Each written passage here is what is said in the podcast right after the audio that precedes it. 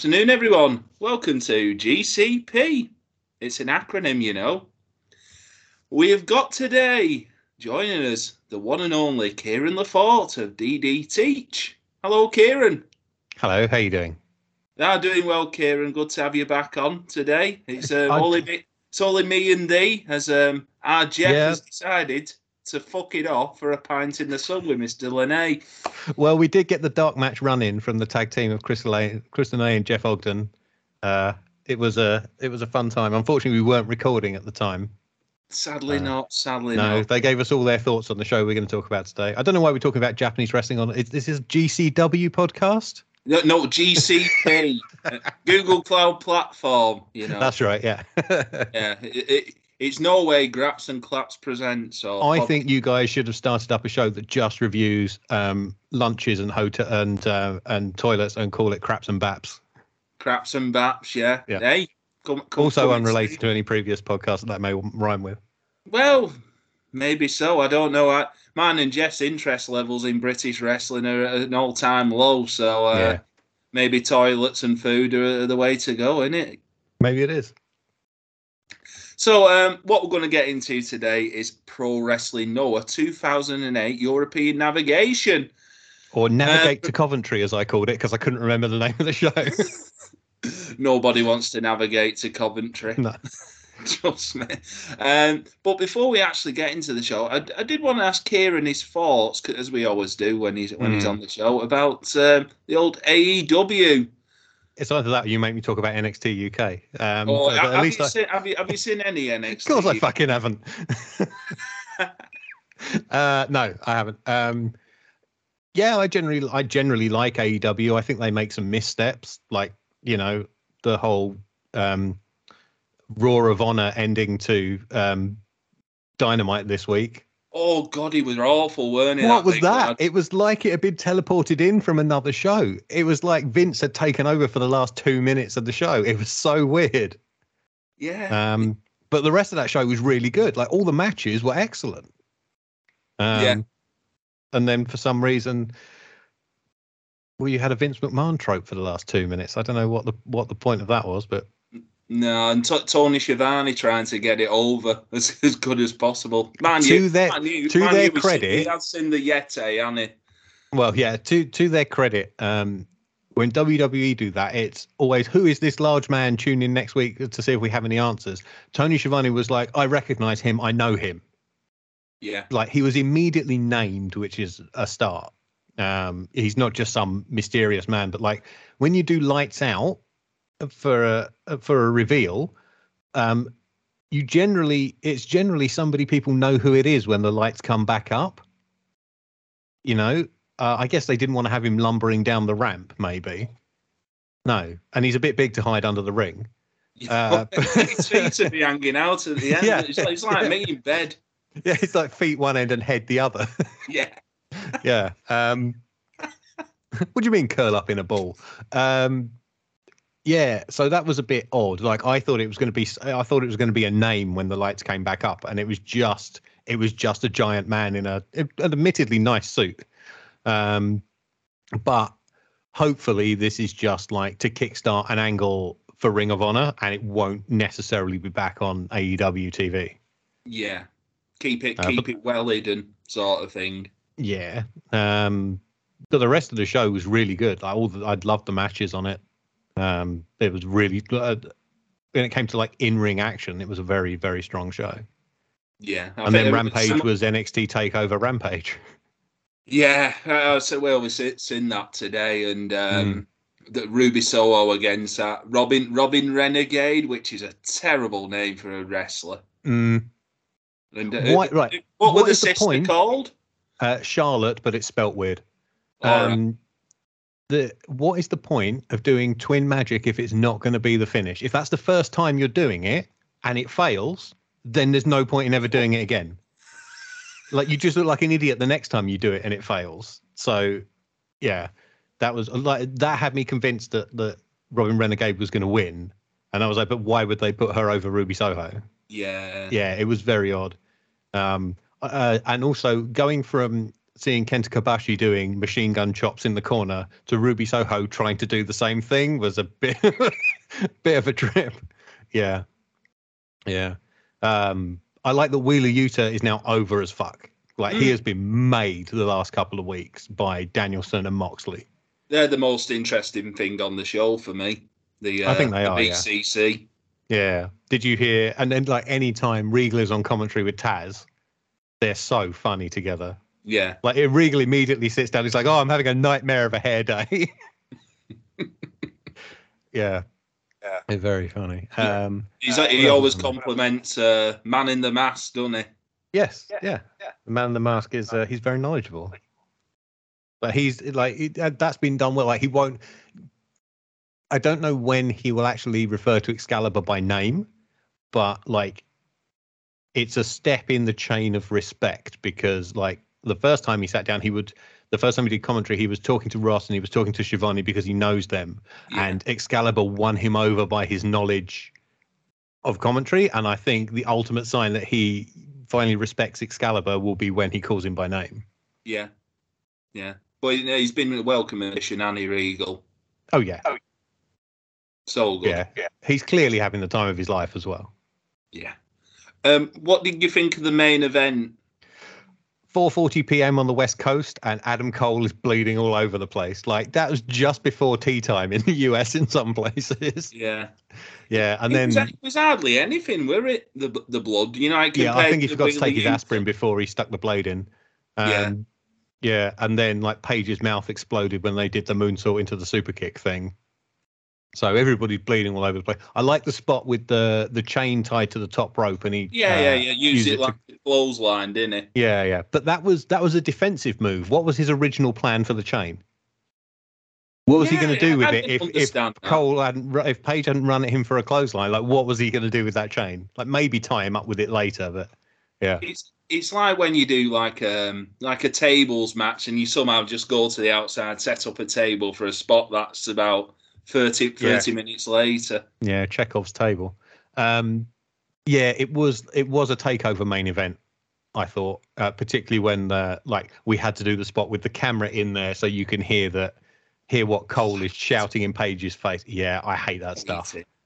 it's so bad. Um, generally, I mean, it was the finish made me piss myself laughing for some reason. I don't know why. It was just really funny with uh, uh, Cole with the barbed wire wrapped around his head being dumped through the table. Yeah, yeah. Um, yeah, I mean, it was fine, but like I said, it just felt like an NXT match. Mm. I think I ended up giving it about three and a half on Grapple. It, Yeah, it, was just it was just bits like you know the old um, looking into their hands and what have you, talking. Yeah. the bit where Adam Page did the sack of shit off um, off the Mm. top rope, and you just just see a close up of Adam Cole's face, or like you know the Yeah, like shot face like that. It's just yeah. I did like the overhead shot of that because he threw him so far to Oh, make sure he hit those chairs. yeah, it was Yeah. good distance that, weren't it? Yeah, He do do well in like the shot put of the javelin with Adam Page. he's got an arm on him for Well, sure. Ge- generally, it's been um, good over the last few weeks. There's been, I think, three three weeks running where there's been a Yeah. match four stars and above. Oh yeah, yeah, and that's what it was. You know, early on, like you could guarantee that they would have like a kill, at least one killer match per week, and then that kind of tailed off for some point. And it was like it was a disappointment when you didn't get a match, you didn't get a pay per view quality match one week. Yeah, Um, and like I thought, like Wednesday's Dynamite was not like an A level pay per view. Like you could have made a B level pay per view out of that show. Mm. Yeah. Yeah, generally, like it's the only show I watch every week. The only promotion I watch every week. I don't watch WWE every week. I can't watch DDT every week, despite doing a monthly podcast on it. um, yeah, it's my it is my weekly wrestling. Is Dynamite and Rampage.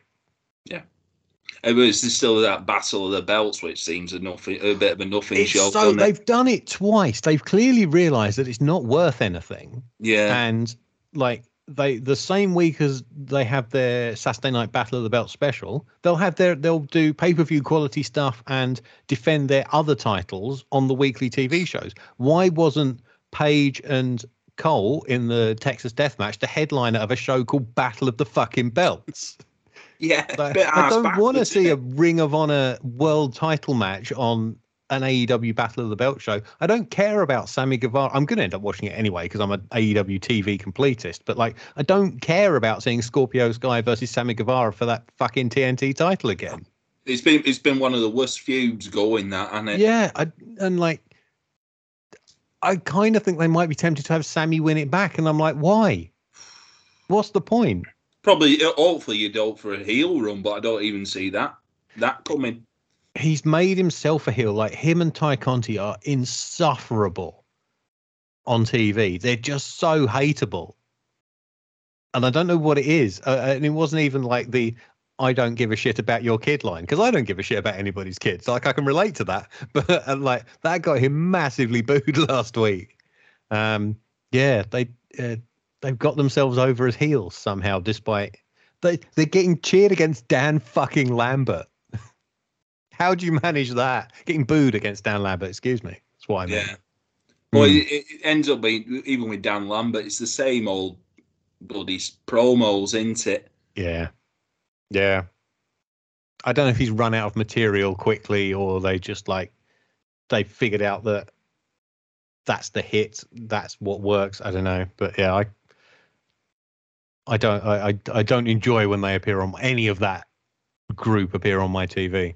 And they did a pro, they shot a promo on Wednesday with Lambert and Scorpio and Ethan Page against the old metal rolling shutter doors that they love so much. And there was a flashing light going off on one side of the room. I don't know if they'd interrupted a photo shoot or there was an alarm going off somewhere or what. But it's like, can you not find somewhere else to do this Hmm. or wait? Yeah, very odd. Right, um, that's I think the AEW chat done. Let's get into um, old pro wrestling Noah in, mu- in much better times for the uh, promotion, unlike in 2022 where it's the uh, the bane of everyone's uh, of life. Yeah. Yeah, back when they put their titles on sensible people. Well, actually, no, I'm not so sure about that on this show, but we'll talk about that. We will do. Um, so from the Coventry Sky Dome, where every bugger ran in, the, in the early 2000s. It was uh, a decent sized building in the middle of the country. So, like, it was the same amount of time to get there no matter where you were, pretty much. It wasn't like, you know, oh, if you're coming from Scotland, it was six to eight hours to get into London. You know, it became more, a bit of a more reasonable proposition. Hmm. Unfortunately, it was in Coventry.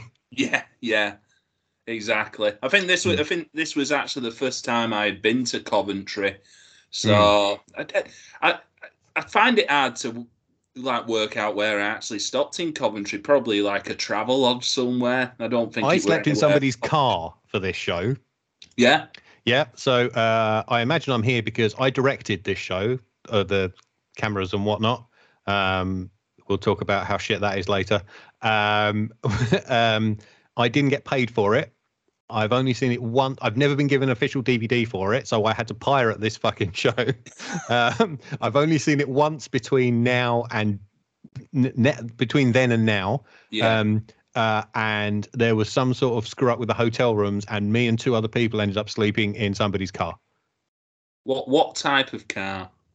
Um, it was an estate, so it was big enough for three of us. Uh, so it wasn't like we were all crammed into a Kia Ceed or a you know a Nissan Micra or something. It wasn't like three. Yeah, it wasn't three three six foot blokes in a bubble car or a mini. But yeah, it wasn't the most uh, comfortable night's sleep I've ever had. So, um, yeah, C- Coventry. To be honest, I, I only remember like the pub next door to the Sky Dome. I also remember the Chi- Chicago Rock there. It, it wasn't. It wasn't the best. The, the best night out. I will say that. Um, well, it wasn't my best night either because I was tearing down cameras and cables and then keeping in the back of a car.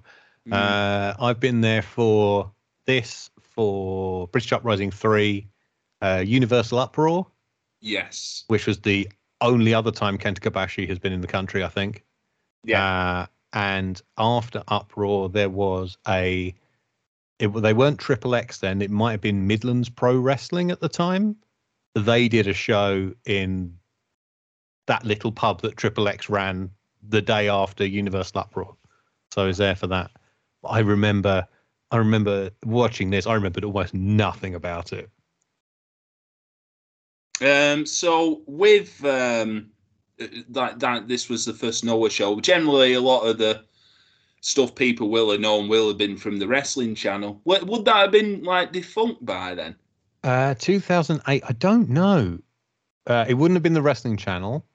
It might have been rebranded. It would have been rebranded at least as TWC, and it might have been bought by Fight at that point. F I G H T, not the F I T E that's around now. Uh, and then it was rebranded again as TWC Fight. I can't remember when any of that happened.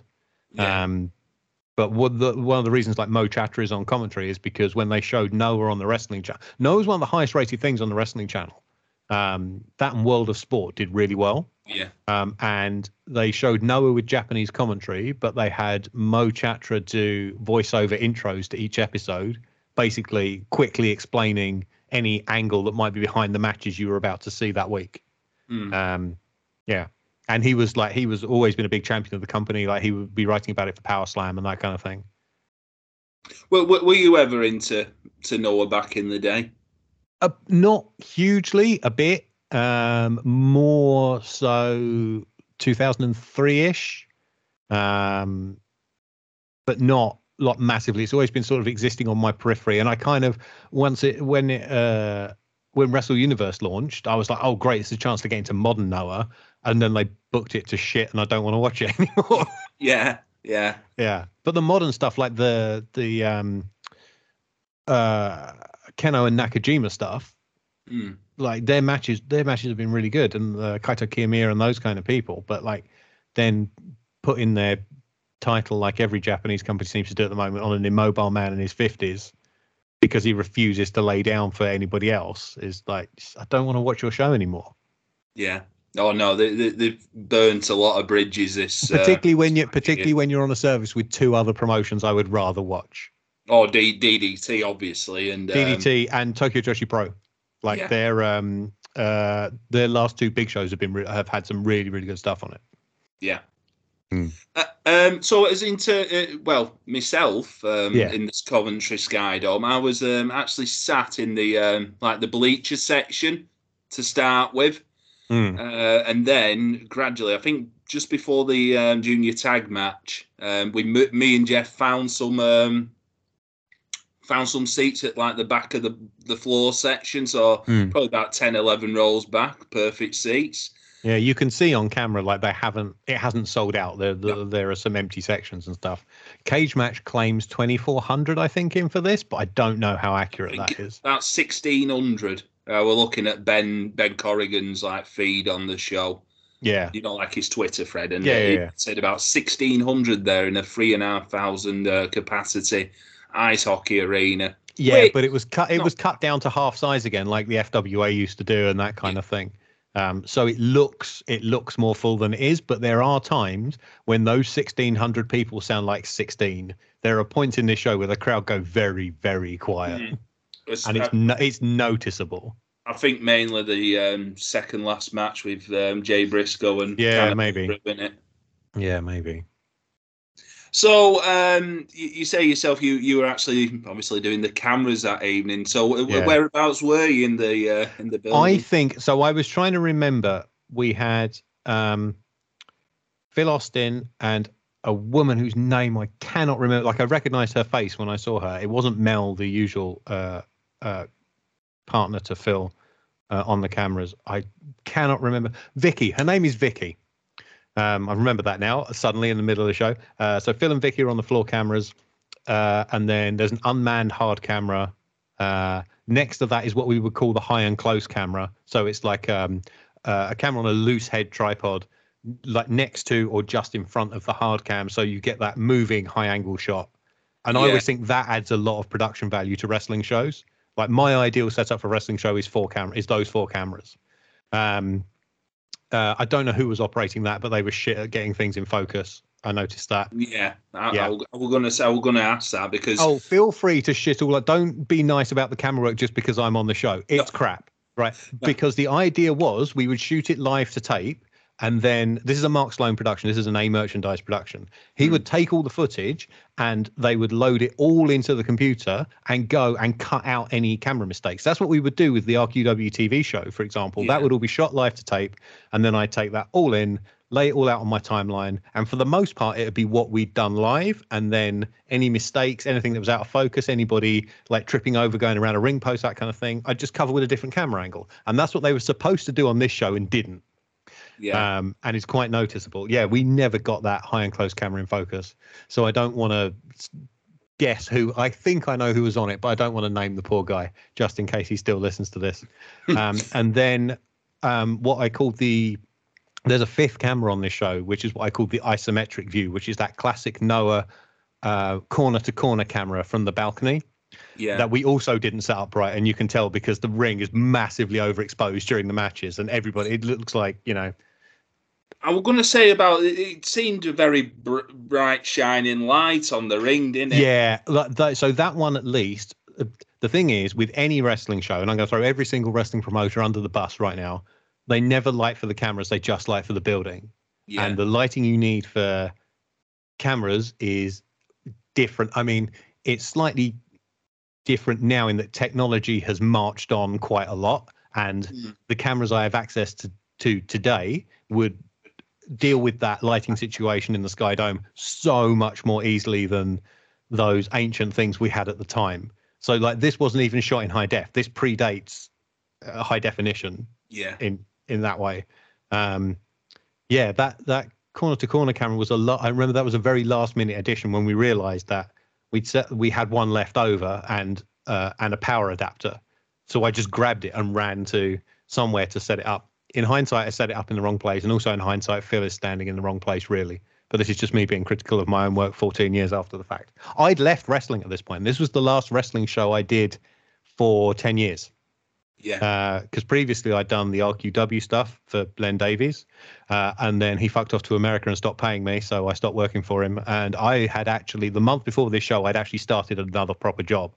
Well, I came back and did this one last show, mostly because I wanted to see Kobashi and not pay for a ticket. Good lad. I like the cut of your jib, Kieran. Um, yeah, what what we're going to mention as well. That's the size of that ring. Like a proper twenty by twenty ring, weren't it? Yeah, I think it was. Um, I think that was the Alex Shane Future Shock ring. Yeah, Um, I have a suspicion that wasn't a Sloan ring. The Sloan ones are smaller. They they they're a different color. They're put together a bit weirdly. Um, but the ring is the ring itself until it started making funny noises later on. Like it looks good. Yeah, yeah, yeah. And then I was thinking, oh, maybe that's the one that became the Rev Pro ring because that makes the same noise. got it. Got it second hand. Yeah, yeah. Um, what, what, one we're not really Hmm. going to touch on it, but um, obviously there was the the dart match to start off proceedings. Um, yeah, I prefer. It's a shame. It's a shame. It's a good match, but it's full of people we don't really want to talk about anymore. Yeah. Yeah. Yeah. So, So- so it, it, it was Hubba Bubba Lucha and Luke Dragon Phoenix versus Dave Mastiff, Mark Askins, and Zack Sabre Jr. yeah. To be honest, it- because I, I, I think three of them are still all right, and one of them's borderline. But yeah, no, two of them we need to never speak of again. Yes, yes. Yeah, uh, that's not that's not on the uh, DVD. I think that's only on YouTube. Yeah. Um, what what? Because I wasn't into like Brit wrestling, so seeing these six at the time, like, oh, yeah, so, something different. I think it ended up winning like like an FSM bloody fighting spirit match of the year or something. I don't remember. I remember. I remember it being a decent match for sure. Uh, but I don't remember much else about it, and I didn't rewatch it for this. I just No. watched the main show. Yeah. But um, no, that, that that started off proceedings, and then uh, we actually get into the main show. Now, um, the ring announcer for this, um, uh, initially I put, "Who's that ring announcer with the shiny white head?" And um, I, I think they said his name later on, but Ben Sahar. Uh, I think his na- uh, his name is uh, Sahawan. Sahawan. Yes, uh, S H uh, S A H O W A N. Yeah. Um, he was brought in because he speaks fluent Japanese. Uh, and he was very often when Japanese people were on shows in the UK, or at least like the shows I was working camera wise, like he would generally be floating about and working in a translator capacity. I think he also did the. Um, but yeah, when What Culture did the Jap- Japan World Cup at Bowlers in Manchester, I think Oh, he was the ring. He, he was the ring announcer. Were you ever on the UKFF? I were, yeah, Yeah, he was car bomb on the UKFF. Car bomb, yeah, yeah. Yeah. I remember. I always remember that Japan World Cup show, Lene mentioning mentioning Yeah. about him. Yeah, there was usually him around, and there was usually Kelly Adams around because she spoke Japanese as well, and so they would be help like ease communication. Well, he, he was yeah. a very good, solid ring announcer. I yeah, thought. until his microphone turned heel on him later on. like Norman Collier, yeah. yeah, yeah, Well, no, he, he, he, he was very, he was very Yeah. good. he did a good job. Definitely, just a shame we could never get him in focus. No. so um, the commentators for the evening were Dean Ayass um, and uh, Mo Chatra. Mhm. Um, I think this is probably one of his only times on like like the UK Super shows, weren't it? On commentary. Mo, um, I'm trying to think. I've heard him do comms on other shows. I, I will say I don't think it's his strong suit. Mm. he's very knowledgeable and i actually think he was at his best when he wasn't doing when he wasn't trying to carry play by play and he and dean were just bantering Yeah, like when they were like you know oh you'd look really good with Mohammed Yone's haircut and that kind of thing you know. They were they were quite fun and because they friend they've been friends for ages. Mm. uh mo's a really uh, nice guy uh, and you know i've been friends with dean for god 20 years? Um yeah and they have they have good kind of like mate chemistry together but like and there were some points when the commentary was flowing but overall i don't think they meshed that well and i think that's mostly because and I, I this is not me being mean to him i don't think mo was very experienced at doing commentary at that point whereas uh, like you know dean's been doing it forever yeah. I I always, we always. but it's fine i've heard way worse commentary Oh yeah, yeah yeah, yeah No, anytime I- chris jericho sits in front of a fucking mic Yeah, I didn't think they were like distracting or anything. So d- No, they must have been a very good good duo. I did feel. and they they uh, they communicated the information. It's like as I said, like you know, Mo was very knowledgeable about knowledgeable about Noah, so he had he had everything ready to go.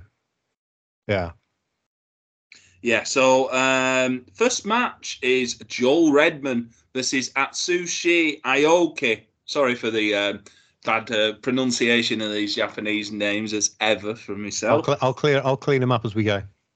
Cheers. And as the referee was the one and only, one and only Andy Quill Dan, according to Yeah. Mo Chatra. So, Yeah. um, Kieran, uh, what Mm. did we think of this match? um, I like it. Um, uh, I got a good chuckle out of Redman using uh, Haskins music. Yeah, Uh, I think they was they were both in the thrillers at the time, and it was just like the general thrillers theme tune.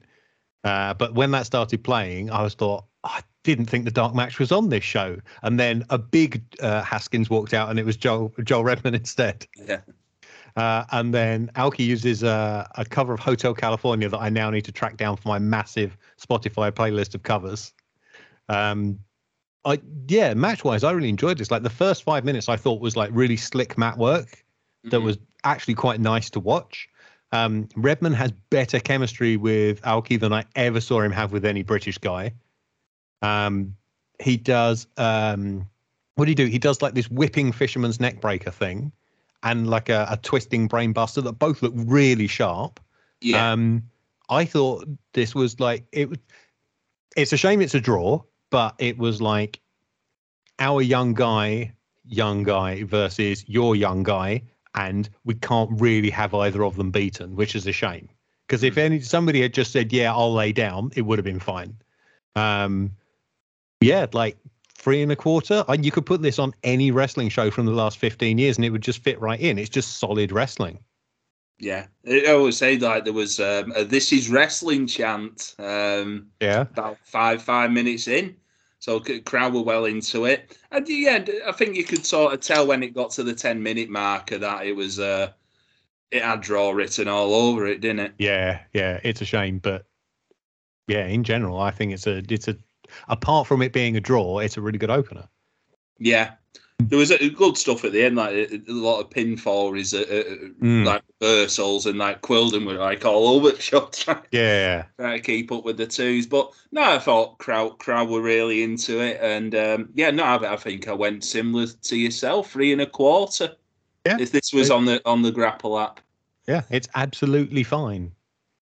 Yeah. So um, second match now. Here we go. It is is it is one we remember. Uh, before he was Lion Kid, it, was um, a tag team match. Martin Stone with uh, one and only Wade Fitzgerald, and the soon to be Lion Kid, versus Yuya Izamuda and You haven't got anywhere close there, mate. all right. Sa- Tsuyoshi Kikuchi. Now Kikuchi, I, I'm like, fucking hell, that's that fella who had them tag matches against Yeah, it is. and Lafon. yeah, it is. Yeah. And that's what he's famous for. Basically, is basically one tag match. He happened to be one quarter of one of the best tag matches of all time, and you know he was a reasonable junior heavyweight, but like junior heavyweight in that All Japan and Noah thing doesn't mean junior heavyweight in it in the way it does in um, uh, New Japan. So it's not flippy guys; it's No. small heavyweights. yeah. Um, yeah, uh, Kikuchi has basically dined out on that tag match for his whole career. uh, and the other guy is Jun Izumida. Jun Izumida, right. Yes. They're the and they're- I don't know why you would waste two plane tickets on these guys. Like I have no idea why they were even on the show. This was this match, this whole match was really weird. So Wade is 18 at this point, and he Well, looks like he a child. Younger. He looked Uh, younger. yeah, yeah, and I uh, I think he I'm sure he was 18, but like that could have been commentary kayfabe.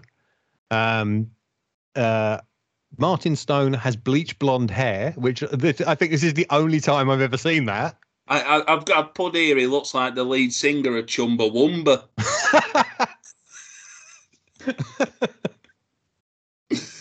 well, He he, got knocked down and he got doesn't up again. Yeah, yeah. Yeah, and then Noah have flown in these two fat old men for them to have a fight. We have a comedy match with. Um, Wade's gear is horrible, like three quarter length shiny pleather pants, Mm. and that's it. And you know he looks like a matchstick sticking out the top of them. They forget to ring the bell at the start of the match. I think.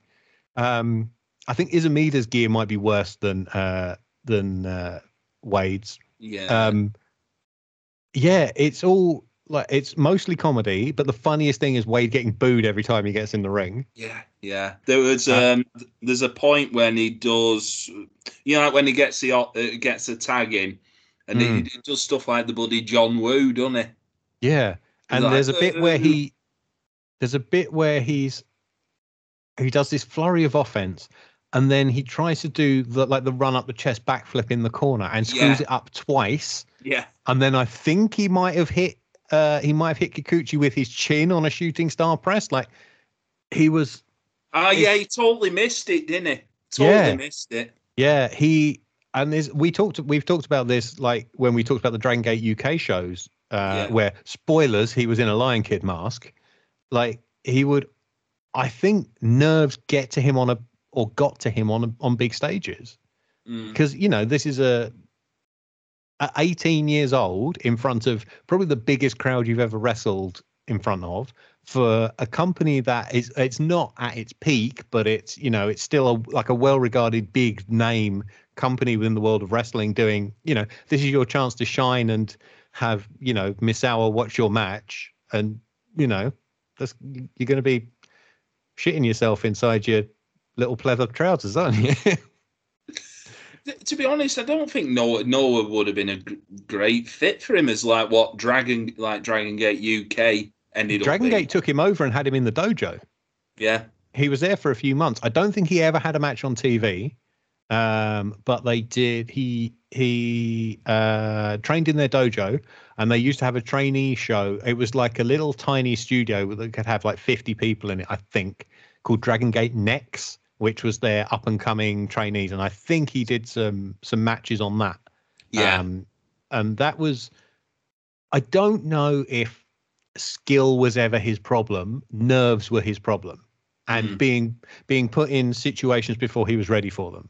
His best match I've ever seen him have is his match with BB Hulk yeah. on the um, the review. on- yeah, yeah on the um uh Yokosuka Shingo and Shingo yeah yeah. but uh, this is still like you know two three years before that and he's he's not ready for this Yeah. Um, what, oh, my favorite part of the match. I've got to say, my favorite part of the match is Amida makes a cover on Wade, and then Stone gets in the ring and runs past the pin to tackle Kikuchi rather than making the save. What sense does that make? he wanted the match to end. yeah, he'd had enough. He was like, "Wait, stay down." I tell you what, see Martin Stone back then and look at him now. Fuck me, what what shape he's in now? He, yeah, yeah. He looks small here. He, um, like Kikuchi is not a big guy by Noah standards, and Stone it looks smaller than he is. Yeah. Um, yeah, he, uh, yeah, yeah. I don't. I, this wasn't anybody's best day. I don't think. Let's say that. to to be honest, I thought it was better than I thought thought it was at the time. Like Hmm. on on on rewatch, I'd still only give it like two and a half. But I don't think I thought- even go that high.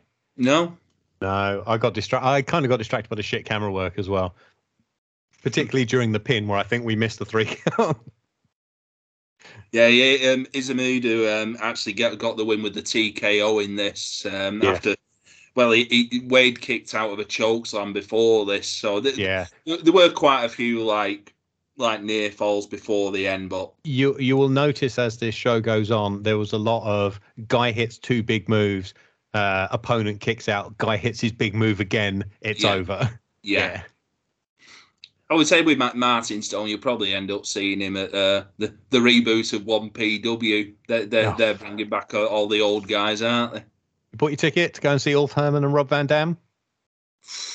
You, you know what? I'm I'm sort of the thing.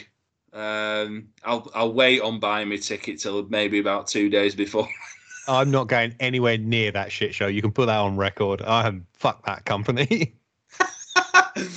they were a disaster first time round. They're going to be a disaster this time round. did, did you ever go to the shows? I worked some. You worked some. Yeah, it was um it was uh I worked at least one weekender and I think maybe one or two others.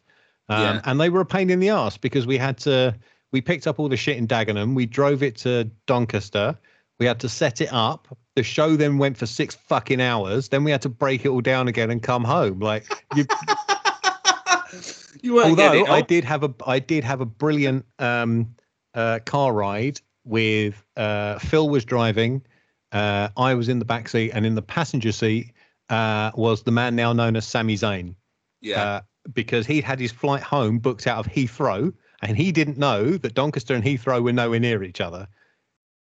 So we had to speed him to the airport, and I had to keep Phil awake on the way back.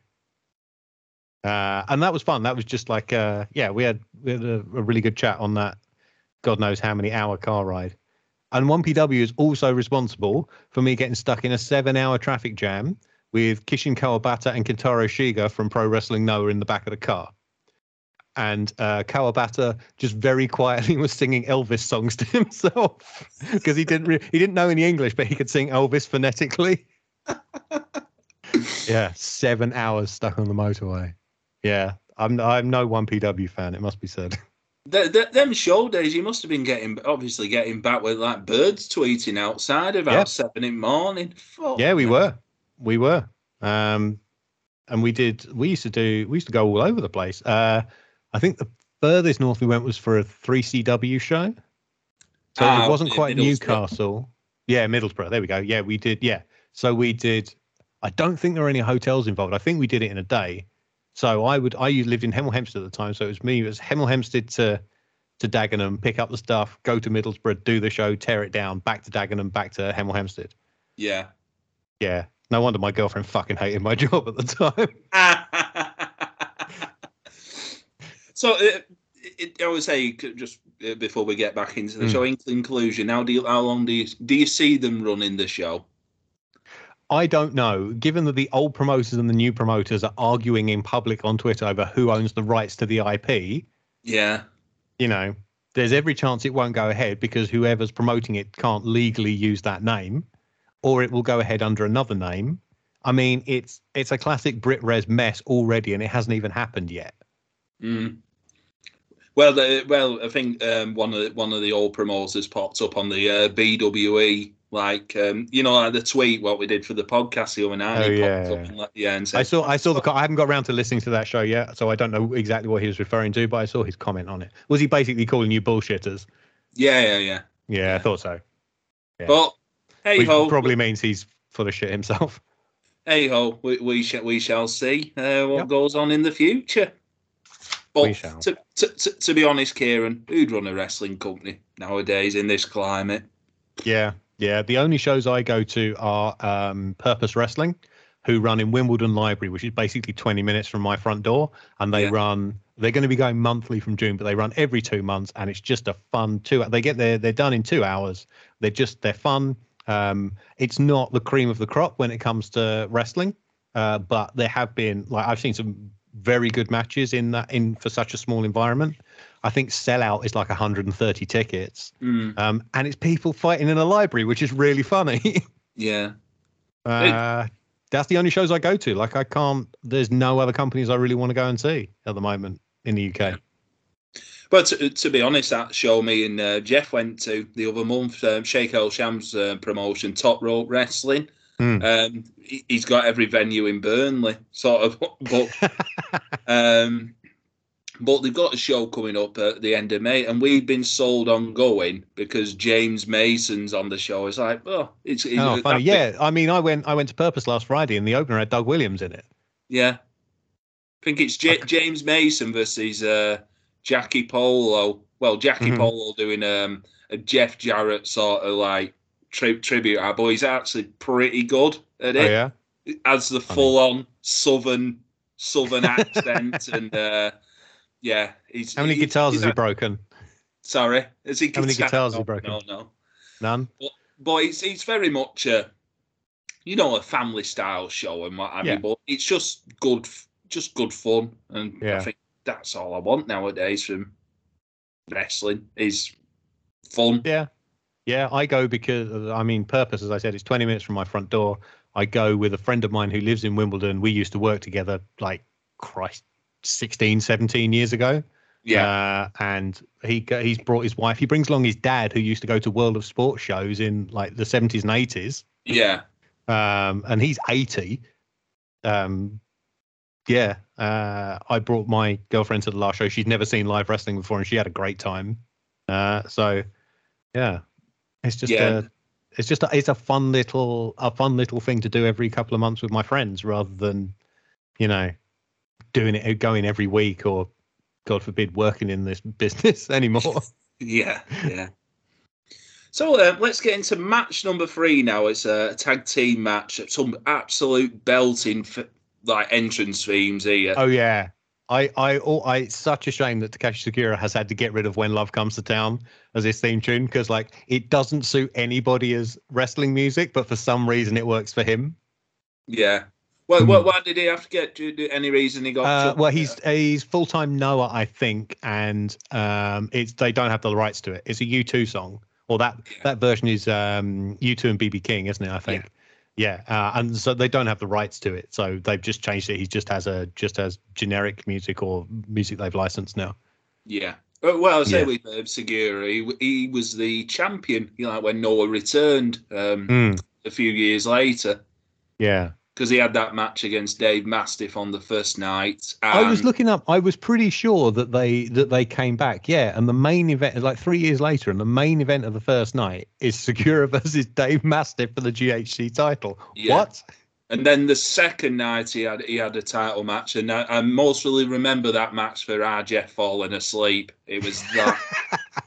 oh god, He's was- not a big Kotaro Suzuki guy, no. No, it, it was a, it was a drag that match. Um, that, was actually where I was managing uh, Claudio and uh, Chris Hero. You know, I the- did wonder that when I saw the results. Yeah. Oh, Yeah. that's funny. Okay. Have they done a time limit draw on every one of the European shows? No, they haven't. Not that one. Okay, I was just checking. So um, yeah, so this tag team match is Takeshi Sugiura and Kotaro Suzuki versus Nigel McGuinness and Doug Williams. So um, as we were to, the, saying, to the tune of Vindaloo. Vindaloo, what a Yeah. tune to get everyone like going. Yeah, like I, it's a terrible song, and I hate it, and I hate England stuff. Like it drives. It's for gammons who voted Brexit, and I fucking hate it. But Yeah. it works in this context. Like it got it got the crowd up and going. Um, and I was like, how is this match going on third on this show? This is a big tag match, isn't it? When you look Yeah. at the names in it, you got Doug Williams, who was like the big star of, you know, all the like FWA shows and Yeah. the other. Yeah, he was like the mainstay of British wrestling, and plus he had Noah pedigree as well. And then Yeah. Nigel at this point, how many times has Nigel been Ring of Honor champion at this point? Yeah, Plus we'd done like King of King of Europe Cup was the year before this, wasn't it? Like six, eight months before this. yeah. Um, yeah. Uh, obviously the unified match as well, and yes. Yeah. it, how, how would he have left ROH not long after this? Because it, it must have been Desmond Wolfe soon. Uh, I don't know when he became Desmond Wolfe. That's a that is a great question. Uh, I don't think. I think that was later. Maybe 2010. oh, we when Hogan were there, weren't it? Uh, yeah, it Let me ha- was. let me have a look. Uh, I've got end of 2009. Yeah, 2009 to 2011. Yeah. So yeah, Ring of Honor 2009. He left. Mm. So yeah, no, he had a well. Obviously, he had a cracking run in ROH. Yeah, absolutely. Some of some of the best There was a point where he was the most high-profile British wrestler just on the scene in general, yeah. simply because he was Ring of Honor World Champion. I I, remember like um, Probably going to be when I was corrected in your that- comments. when when, uh, when I was when I was at that ROH Unified um, show Mm. because I'd never really seen Nigel McGuinness, and I think our mates who whoever's um, that evening who who've never been to the show, they're like Nigel. Yeah. That's not a Well, we said it. We said it on the King of Europe Cup show, didn't we? Like, Yeah. you can't get two more like British names than Douglas and Nigel, can you? a couple of builders, aren't they? Yeah, exactly.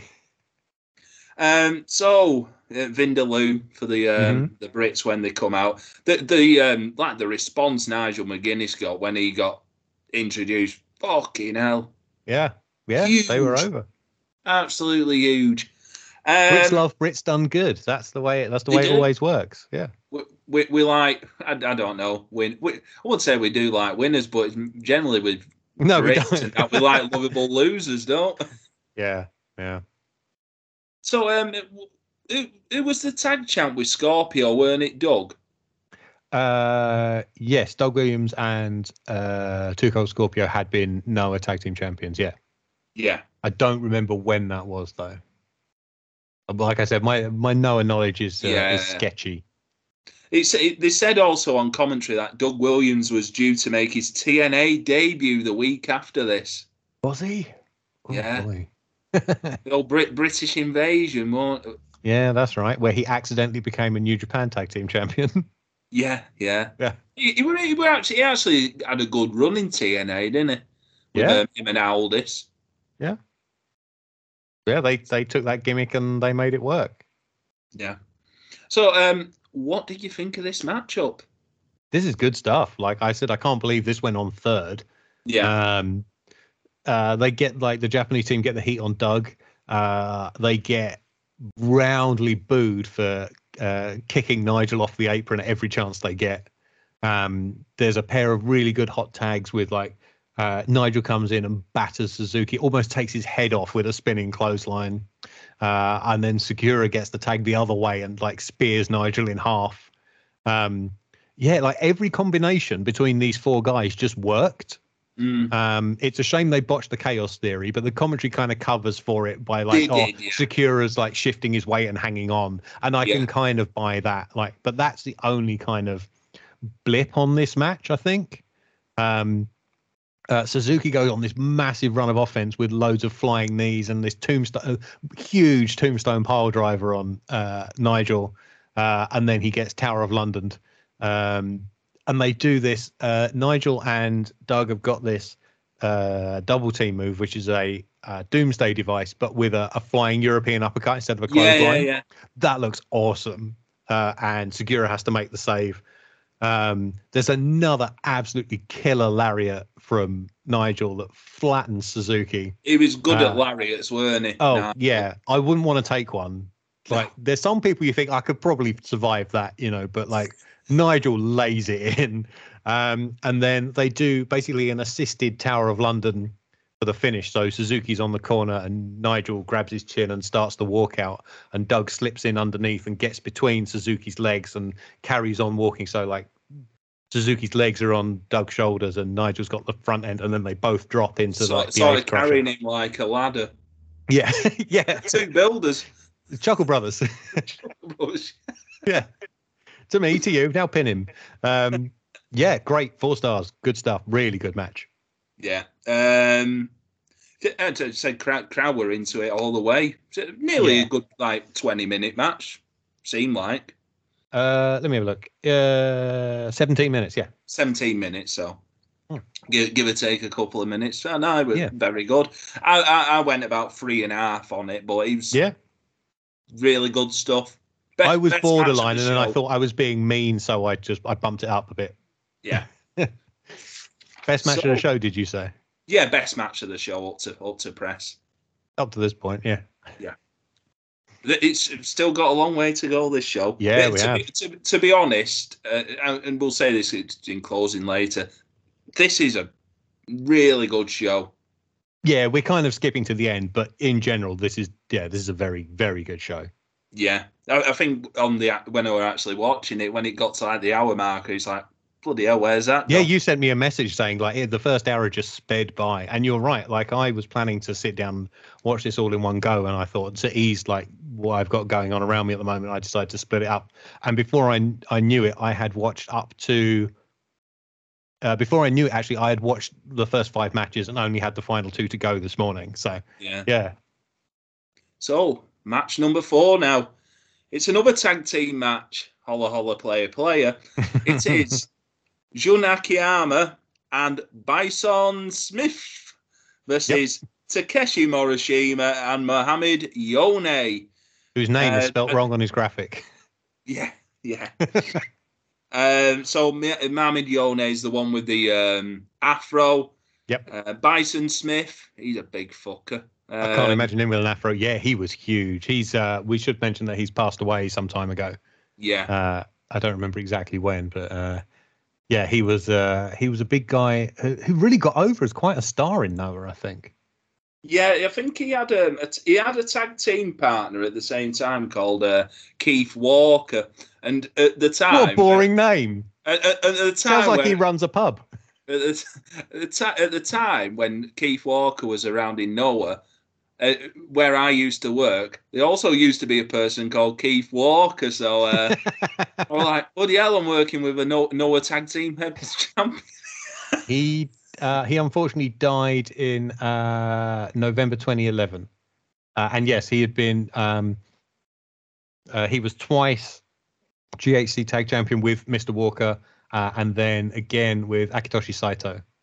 Yeah, um, but I loved him. Absolutely Uh, loved him. Our, our, our Mr. Linnae is a big fan of Bison Smith, always has been. Yeah. He uh, well, Chris, He loves a meaty like lad, his- doesn't he? His meat. Yeah. Was a bit of meat. Um, Yes. Jun Akiyama. Now you, you probably see him a lot now on uh, DDT, don't you? I've seen him live for DDT, which is Yeah. weird. Um, I've seen him live several times actually. Uh, yeah, he's been a he's been a. Uh, I think Mark and I have talked about this on on our show, uh, DD Teach, available from where all good and bad podcasts are sold. Um, he's been a, a really interesting influence on Noah. So like, they've used him as you should use a legend. Like he he's not over pushed, but he's difficult to beat Yeah. and it's a big deal if you can beat Jun Akiyama. He's all his influence is kind of showing behind the scenes as well. Like so, the main event level DDT stuff has really stepped up, um, and it's going to be interesting to see what happens now that uh, Konosuke Takeshita is leaving for a year to go to AEW. yeah, he will apparently still come guy, back big. Yeah, yeah, and he's phenomenal. He's a superb wrestler, and I really hope he gets to a chance to show what he can actually do rather than just appear on dark like he did last time. Yeah. Um, yeah, Uh, I think like Bryan Danielson should be champing at the bit to get hold of Takeshita and go 20 minutes with him on Dynamite. Mm. Um, yeah, it's going to be interesting now he's gone because most of the rest of the top end of DDT is like half half to a full notch below Takeshita. But um, Akiyama, I think, has been doing a lot of behind the scenes coaching to to get these kind of get those big matches up to scratch. Yeah. Uh, yeah, like the Takeshita's uh, last big singles match where he lost the the DDT title to Endo uh, was very good. Um, yeah, and it's up to people like Tetsuya Endo and um, Yuki Ueno and whoever else is left at the top end of DDT to carry it while Takeshita's away for a year.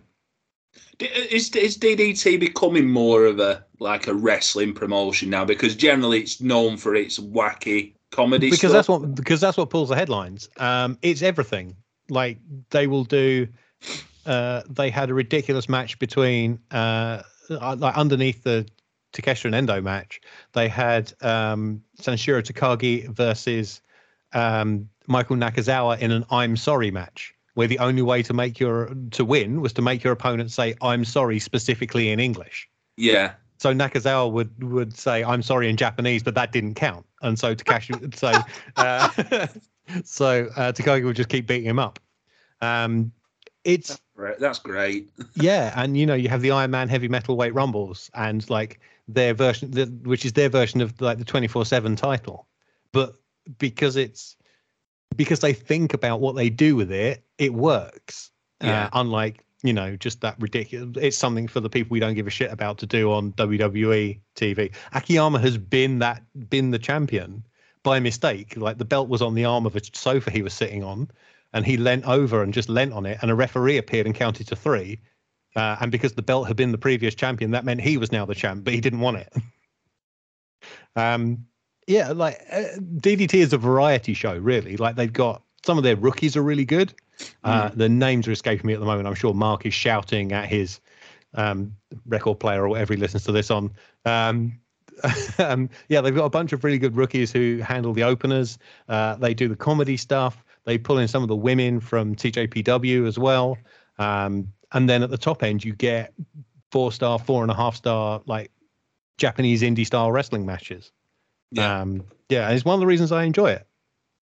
I think I think I think as well. Like um, what like Tuesday night Graps misses over here is like Chris Brooks is uh He, Him- uh, like it, it was really interesting. It's I think it's less so now, but I could see his influence the moment he arrived there.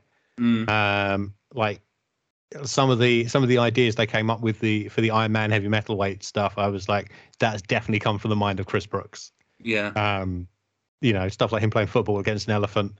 Um, they did a they did a an English language talk show with Brooks and Takeshita uh, talking to Hakusan, who's uh, he's left unfortunately, I think, but he's he was kind of like their translator. Um, they did it all in English, and Brooks went. I think the first time I met you was when I was putting a figure four leg lock on you and going down a water slide.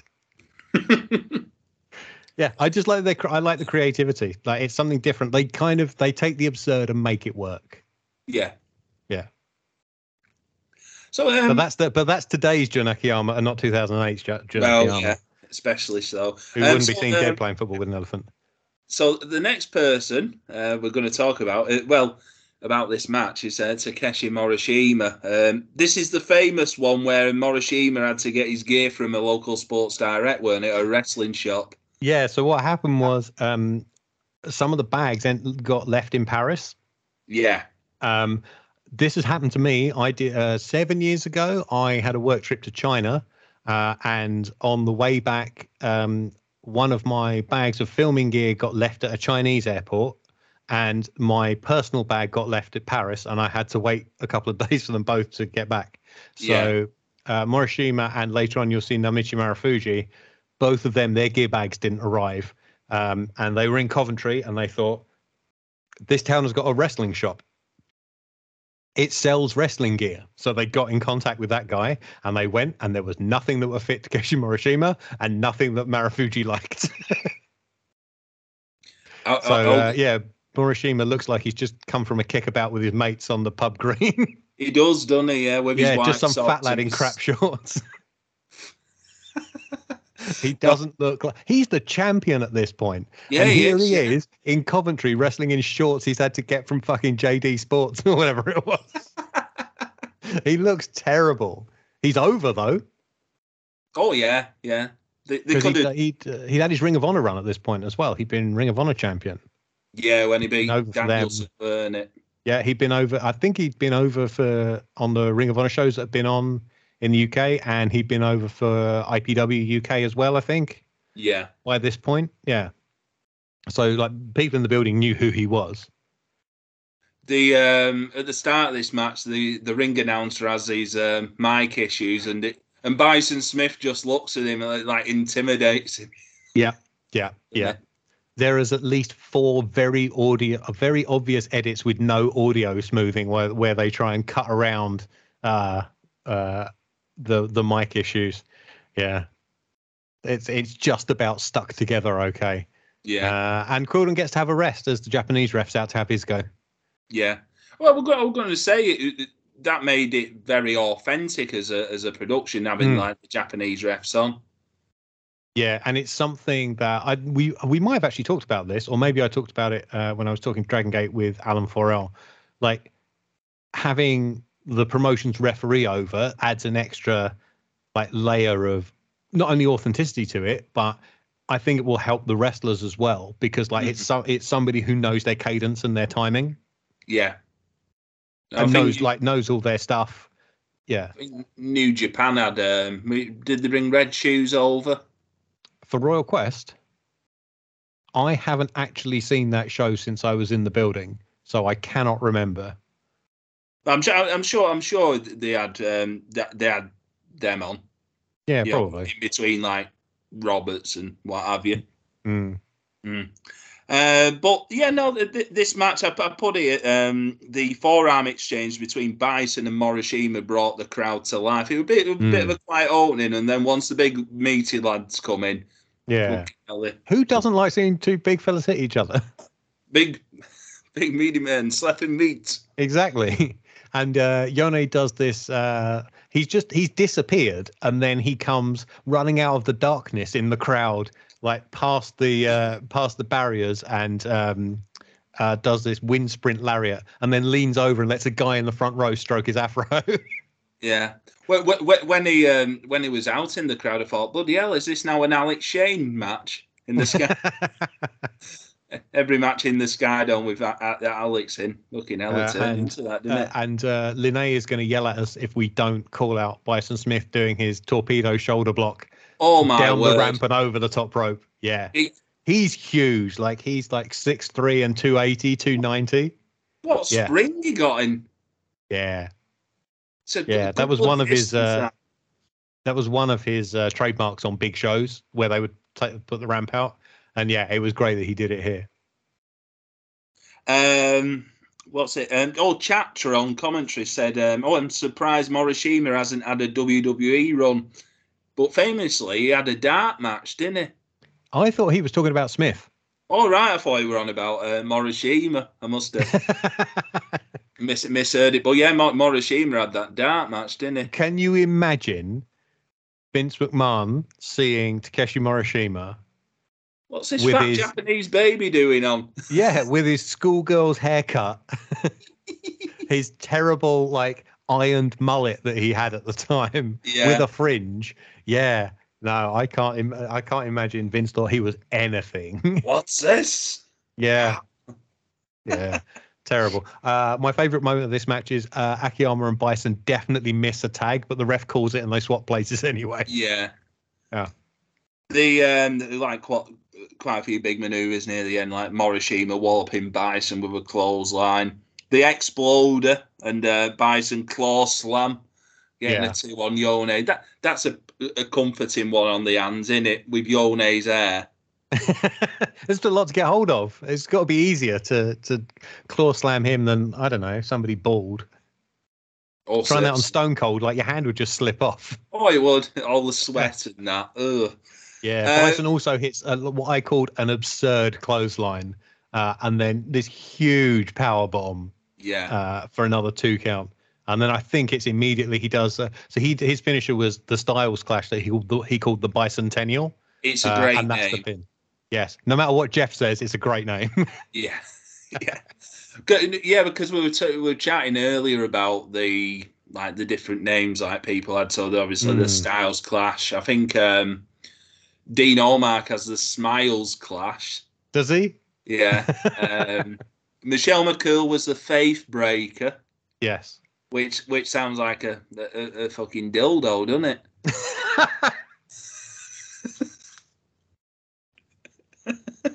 and SummerSlam.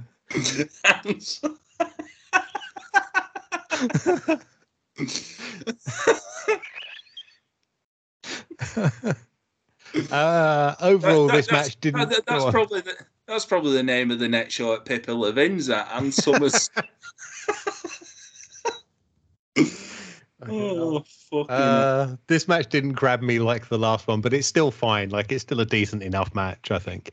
yeah. Uh, I went uh, three and a half on it. What, what would yeah, you? go? fair. Yeah, I, I'm more more a three, I think.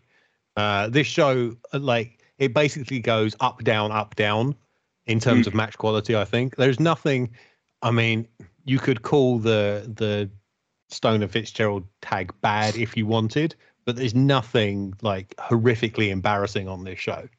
No, Like it's got a, it's got quite, that match aside, the floor is high for match quality. Mhm. Um, and then we're really going to talk about match quality with the next match.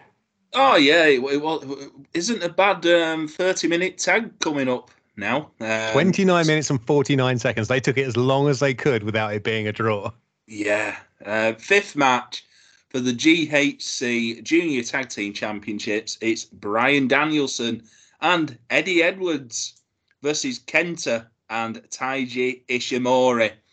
Still, what still one of my favorite um, spots to this day. Even before the match is um, obviously Bryan Danielson coming out to the final countdown.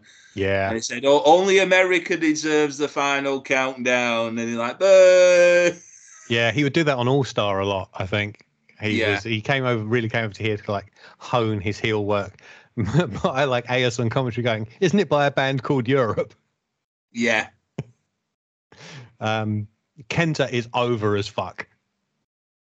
he was so He good was- in this era, weren't he? Yeah, this is like this is pre Hideo, uh, Hideo Itami. This is before that horrible shoulder injury le- left him like I think that didn't just break him physically, it broke him mentally as well because he was never the same after that. He sort of had Like- that saggy bit of skin on his shoulder, weren't it? Look, Yeah, he um like I think he hated like pretty much every day he was in America. yeah, Um but like the pre WWE Kenta is one of the most dynamic wrestlers you'll ever see. They are like on the um on the commentary they call him perpetual motion. And he is like when he's not uh, when he's not on the apron waiting for a tag, when he's like when he's in the ring, he never stops moving. Um uh interesting note from commentary to win these belts, Kenta Nishimori beat BB Hulk and Shingo Takagi. I need to see that match because I bet that's fucking awesome. in Noah. Uh, they beat them in Dragon Gate. So Ah. Noah and Dragon Gate have always had like every couple of years they'll do like a little exchange. So for example, uh Eita from Dragon Gate at the moment uh He's is in Noah.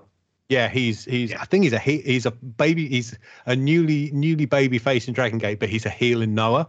Yeah, Uh, yeah, and they do some back and forth stuff. Uh, Dragon Kid was on some Noah shows uh, earlier this year, I think. Um, yeah, uh, and they would just uh, sometimes the belts get taken to another company. all right. Oh, that that that had been a good match, though, I wouldn't bet it? that was great. Yeah, Kenta and Shingo. Mm. Back even Yeah. like back back then, yeah, exactly. especially when Um, Kenta was in his prime. Then, Danielson looks so young in this. mm. but it said it's only been doing it like seven years. He debuted. I think he debuted in 2000. Yeah, if I if I remember rightly. Uh, please ignore any about clicking. seven eight years here. mentioned on commentary. Uh, Bryan Danielson's official debut was the fourth of October, nineteen ninety nine. Yeah, So yeah, he's yeah he's getting on for like nine, eight, nine years here. Um, And he's So he should be good by now. innit? Brilliant, innit? he's he's great. Everybody in this match is great. Like even Eddie Edwards. This is before Eddie Edwards went to TNA and grew a personality. Before you the know- American Wolves, weren't it? Exactly. You know, and we were still thinking of him as like you know Eddie the Eagle. yeah, yeah. yeah, you can't come over here with a name like Eddie Edwards. You just Um, want to see him with a pair of skis in his hand.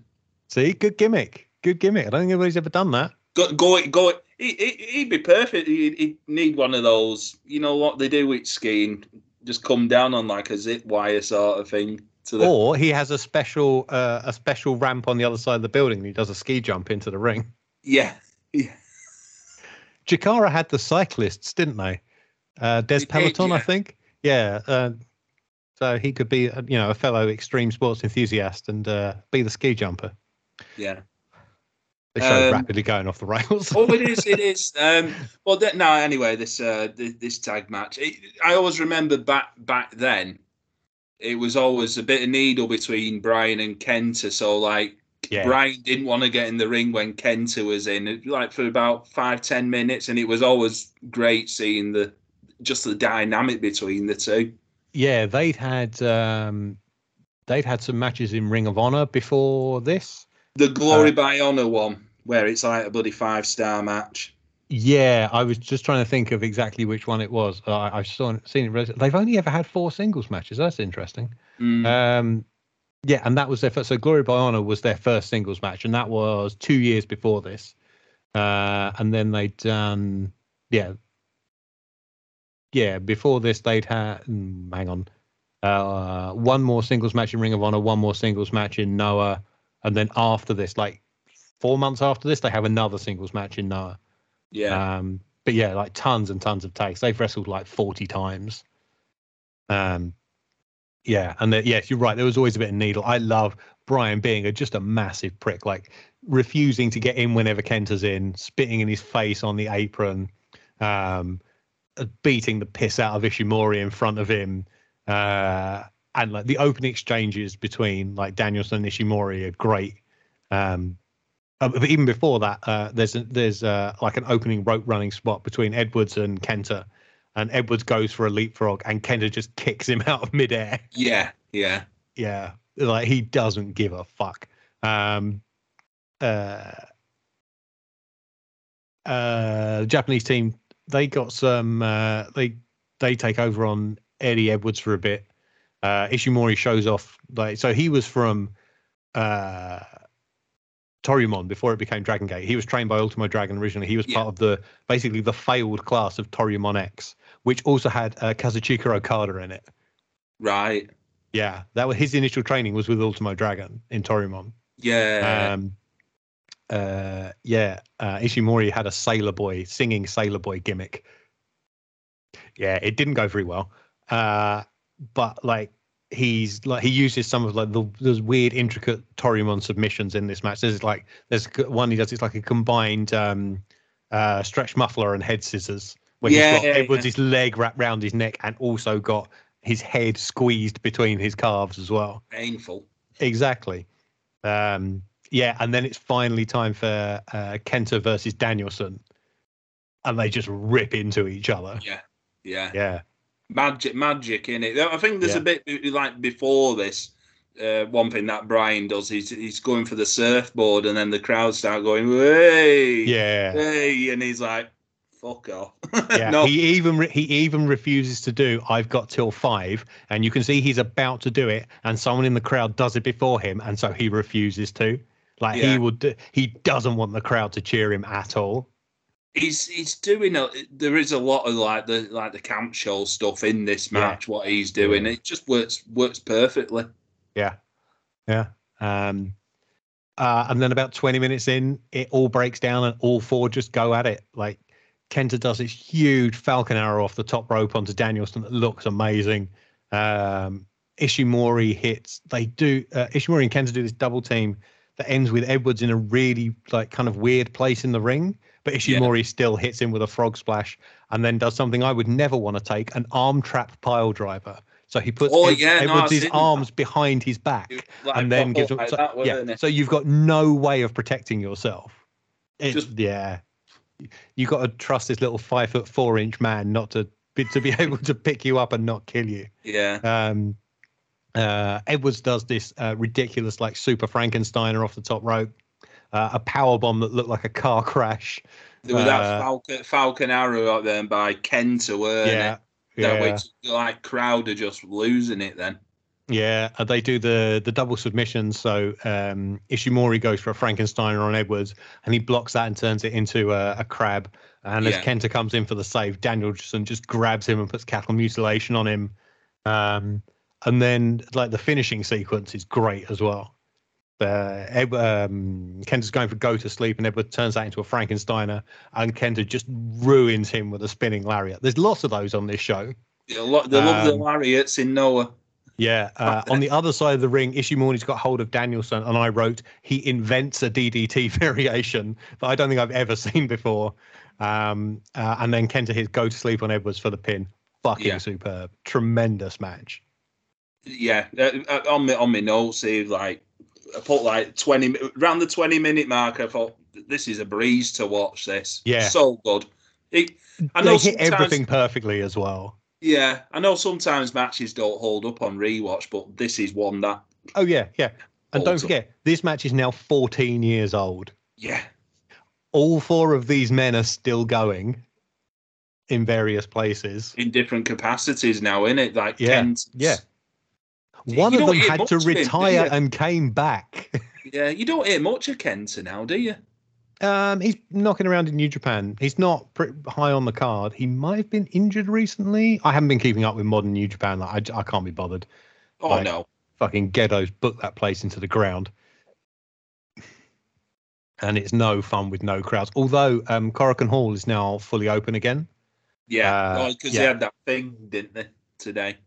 Like, Oh, that yeah. So today, as we're recording this, it is the 60th anniversary of Korakuen Hall. Uh, and if you'd like to hear more about Korakuen Hall and you are a Torch VIP, you can listen to me and Mark uh, on Pro Res Paradise talking to Alan Forel about uh, our experiences in Korakuen Hall and like basically how special that building is. Uh, but yesterday they had um, a women's show with uh, very, lots of different women's promotions coming together for a super show. And today, All Japan and New Japan did a uh, did a co-promoted show uh, on the actual 60th anniversary of the building. Uh, I've seen some pretty fun pictures of um, uh, Hiroshi Tanahashi and uh, Kento Miyahara together. What a great tag team that would be.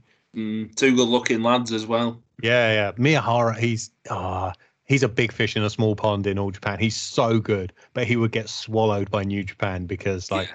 the level he he is at, there are so many other people at that level. Like he is, he's awesome. He's main event. He's got everything. Like I've said it about a bunch of people, but you know, if you can't make money with Kento Miyahara, get out of the wrestling business. Yeah, Yeah, uh, but then again, New Japan needs that fre- a bit of freshening up now, doesn't yeah. it? I don't know why they don't have him do G one. Like him get through to the final and lose to your champion in the final. Yeah, he looks good. He hasn't done a bunch of jobs to nobodies, um, but he hasn't been able to pin your champion. I think that's a great way to book an outsider. You know, and it might get some more people to go to some All Japan shows and bolster their attendance a bit. yeah. I think the only person that really watches All Japan at the moment is Chris. That's it. oh, they're in the middle of Champion Carnival, aren't they? Ah, yeah, yeah. I he'll never not watch Champion Carnival. I always see him tweeting about it. I'm like, "Hmm, nah, you're all right. yeah. Uh, but yeah, five star match all around. I think for that one. Uh, I went four and three quarter. I couldn't quite go five. I don't know why, but it's uh yeah, it might It's- as well be. It's, It's still in. I would say it's still in my top five matches I've seen live. it's one of the best matches I've seen live for sure. And like I said, I'd completely forgotten about it till I rewatched the show. Like exact, I knew it was good. I didn't remember it being this good. Mm. Well, a bit of a come down match now. Match. Well, hang on, we've got one of my favourite moments of the show before you get into this match, Yeah, where which is the commentary at the end of this match. Where Dean is saying, "Ah, what an amazing match! You're winners and still tag team champions, Kenta and Taiji Ishimori." And as he takes his headset off, they haven't edited him out. Him going, "Right, I'm just going to run to the loo." I didn't. I didn't get. It didn't get that. Oh, it cracked me up. I had to rewind and watch it again. Oh dear. Um, well, it was Yes. ready for a piss break with this match number six, uh, which yeah, was I remembered this being a lot better. Yeah, yeah. It, it, it just didn't go well on the on back on rewatch. This one, Hmm. GHC Junior Heavyweight Title, Jay Briscoe, who seemed Your face. what? I'm like bloody hell, Jay Briscoe in Noah. Just you couldn't The. Briscoes had a run. yeah. Yeah, uh, I'm trying. I try to remember what the original match was. It was supposed to be the Briscoes in a tag, but I can't remember what the original announced match was, Well, and I can't it- remember why Mark couldn't come into the country. Well, it was uh, Jay Briscoe versus Yoshinobu Kanemura. Yoshinobu Kanemaru. Yes. Um, so this was Kanemaru. It's a bit like Les Dennis. It's all the right letters, but in uh, not Les Dennis, the other one. De- um, fucking this is Dennis Les Lawson. What's his name? The guy. De- yeah, Les Dawson. Christ, uh, all the right letters, but not necessarily in the right order. And So even it- that's not the right gag. That's a Morecambe and Wise gag. It is. Christ, I had a gin and tonic when we started this show. Can you tell? Well, I can't. Uh, but yeah, this is Kanemaru before he had a whiskey bottle. Before he hit the Uh, bottle. yeah, well, before he traded hair for whiskey. Yeah. Yeah. um. Yeah. Was what it was. I do think, Kieran. Yeah, I mean it's fine. Um, Christ, the Briscoes did it about eighteen months in Noah. Fucking hell. Yeah, and were um, junior tag champions. Uh, yeah, I mean they do a couple of minutes at a reasonable place to pace to start with, uh, and then they slow it all the way down, and the crowd goes quiet. Um, Yeah. Until there's a really good spot where Kanemaru misses the moonsault and Briscoe grabs him for a Death Valley driver. Um, but like, I mean, that doesn't even go anywhere. He's immediately given a brain buster and the um, the deep impact leaping DDT off the top rope, and that's Yeah, that's a spectacular move though. That looks great. Yeah, the the brainbuster's like ten minutes in on my notes. Yeah. So, yeah, the um, the like the jumping DDT off the top, which is bloody Yeah. perfectly. But Yeah. I'm sure, like being there live, this was the match because it was so quiet. You can actually hear the music from the nightclub next door. Just it, it was a bit off-putting. How weird! These two having a scrap and yes, sir, I can boogie playing through the wall.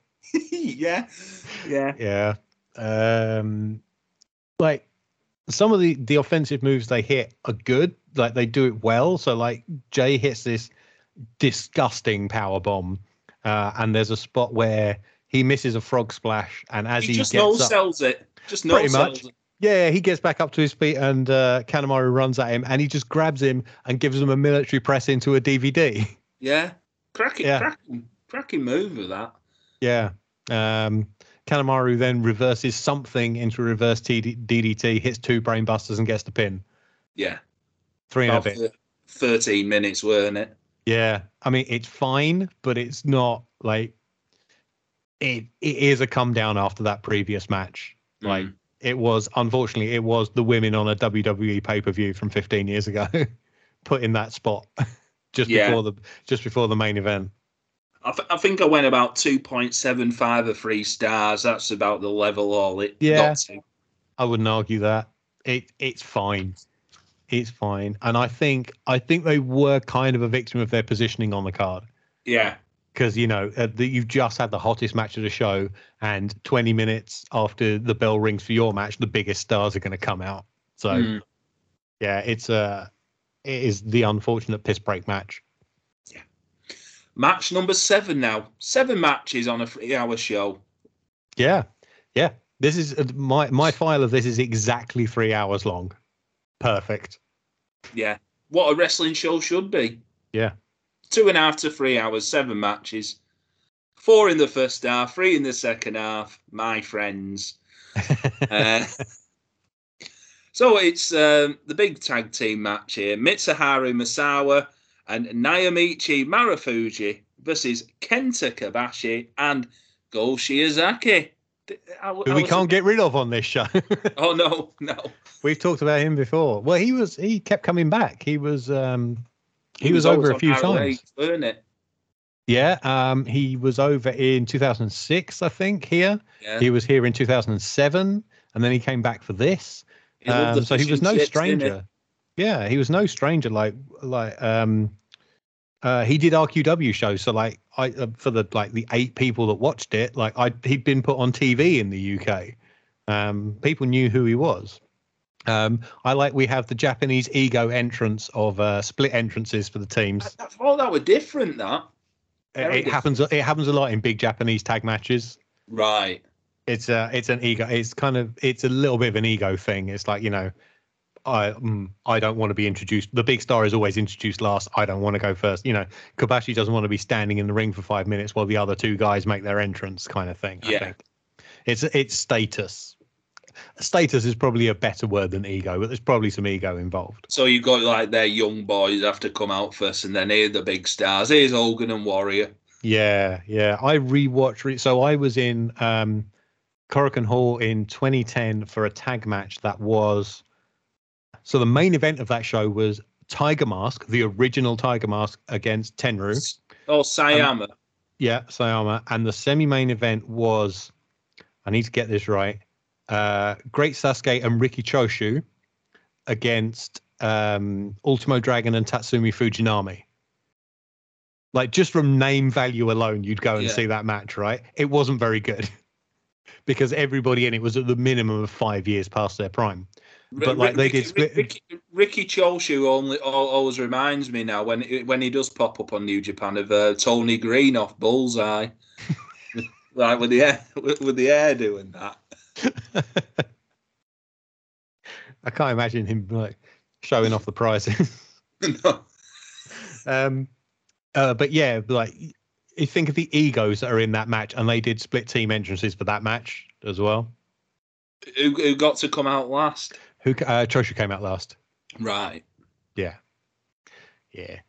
Uh, Paul Marufuji in this match, though, he's the the the other victim of the gear bags going missing. Yeah, his that, three quarter length white cargo trousers. I would say three quarter length pants. They were a thing back in the. In the I don't even know if they know they're three quarters. They're like seven eighths, aren't they? Yeah, like- yeah. When I was a kid, we would call them ankle swingers. Ankle um, swingers. Yeah. Yeah. and they were like that's how we would take the piss out of the kids who'd grown too fast for their school trousers. You know, they'd ended up with they were still wearing last year's, but they'd grown four inches. Yeah, Yeah. Half mast, cats died. Um, I did put Marufuji's looking very young here. I think he's only still 40, isn't he? 40 something. now, uh, yeah, I think he might be. Uh, I don't think he's tr- he's uh, tremendously old. Uh, forty two, 42, yeah. So I, th- I thought, bloody which hell, is which is very young very young, very young. Um, what's it? Uh, Yeah, so uh, and then got like Go Shiozaki co- came out first, like in his uh, Yeah. black tux. He looks totally different to what he does nowadays with his bleached blonde hair and The guy now looks broken. Like he suffered the same as Kobashi did, like going too hard, and he's basically had the same injuries as Kobashi had. Basically, the only thing he hasn't had is the cancer. yeah, yeah. He's, he's just he's just literally kept together with tape in it. Pretty much, yeah. It's a shame because he's a tremendous wrestler. Yeah, I even think he, like even young here, he's good. I think um, he was probably the one who got people into watching Noah again, like his title run. Yeah, yeah. Then obviously the old blokes ruined it for everyone. um, commentary mention here about the streamers coming in the ring for Kenta Kobashi, and um, he- they called it a purple shower. I thought I that did sounds laugh, bit- yeah. that sounds a bit dirty, doesn't it? It does. It does. Uh, I did like Kobashi in his luxury hotel bathrobe entrance gear, yeah, like the kind of thing you get at a five star hotel. And he's just like, "Oh, I'll have that, and I'll dye it purple, and I'll wear it to the ring." I bet it's really Yeah. comf- really warm and comfortable in that. yeah. Um, Yeah. And then out comes um, Mr. Misery himself, Mitsuharu Misawa. Now you call him Mister Misery, but you catch him smiling at the beginning of this match. Yeah, he's probably thinking, oh, I've, I've got to put my working boots on tonight. I think the times when we've reviewed the shows that he has been on um, in Hmm. like the UK, I said he's a bit, yeah, he's not interested. He um yeah, th- like he and Kobashi could have come in and half-assed it, basically letting the younger guys do all the work and then just tag in for some strikes. Mm, But like they get pretty stuck in. Uh, and they look like they're enjoying everybody in this match looks like they're enjoying themselves. Marufuji is having the time of his life being a little prick heel. He is a magnificent little shit in this match. yeah, Um yeah, this is um I think Kobashi's good stuff. Kab- Kobashi's excellent in this match. Yeah, he's like he's trying, and I think it's because they haven't just been brought over for someone else's show. It's not. This is not just a paid gig. Yeah. This is like this has their company's name on it. Like they're they're wrestling on the same mat as they do in Japan, Mm, even if it's on you know Alex Shane's Future Shock Ring. Um, You know, it, like all the branding on this show is Noah. This is their company. They are proud to work for this company, and uh, although obviously they're not what they were 10 years 15 years prior to this i think kobashi in particular puts in as much of a shift as he can yeah. How, Yeah. how long? How long after this did it? When did he retire, Kobashi? uh that is a tremendous question you're going to make me uh click more things aren't you Hold Yeah, because I Uh, think like he must have had like two or three more years, and then called it. uh, so he was going until 2012 so that another four years then. Yeah, he was going until 2012, and then his final match was May 2013. Uh, Yeah. Juniaki, Kenta Kobashi, Jun Akiyama, Keiji Muto, and Kensuke Sasaki against Go Shiozaki, Kenta, Maybach Taniguchi, and Yoshinobu Kanemaru. Oh, spot the jobber in that match. it's the third one on the uh, second team, isn't it? Oh, Taniguchi's shit. He's terrible. He's never Yeah. been good. Um, yeah, and then uh, I the other thing was uh, when did Misawa?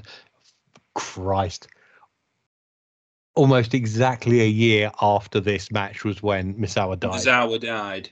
yeah. So what's it? This was June twenty first, two thousand eight. 2008. Yeah, and Misawa died on uh, June the thirteenth, two thousand and nine. Fucking hell. Yeah, and that's like there's a there's a commentary bit in this where they're going even when they're in wheelchairs at 75 years old, they're still going to be Yeah. at it. Yeah, Yeah. they'll be jousting in a nursing home, and I was like, oh, if only you knew. Yeah. It's so sad. Like that's a that it's only that that's like this horrible reminder of what happened. Mm.